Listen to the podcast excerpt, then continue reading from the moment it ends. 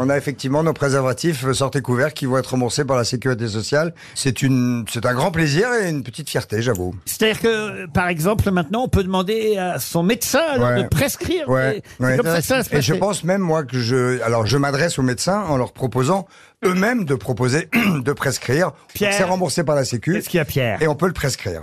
Tu vois un médecin qui va arriver une jeune fille, il dit, vous, vous n'auriez pas besoin d'une capote? C'est vrai que j'avais pas pensé à ça. Il a raison, Pierre. Ah ouais, oui, il a raison. oui, tous les médecins sont des vieux pervers. Vous connaissez le type qui arrive dans une euh, pharmacie, il dit je voudrais une capote anglaise. Alors on dit monsieur, euh, vous voulez une boîte de 3 ou une boîte de 6 Alors il dit non, une. une. Alors il dit comment une, ça se va C'est pas cher Ça vaut un euro la boîte de 3. Il dit c'est pas une question d'argent. Il dit mais pourquoi vous en voulez qu'un seul? Il dit j'essaye d'arrêter.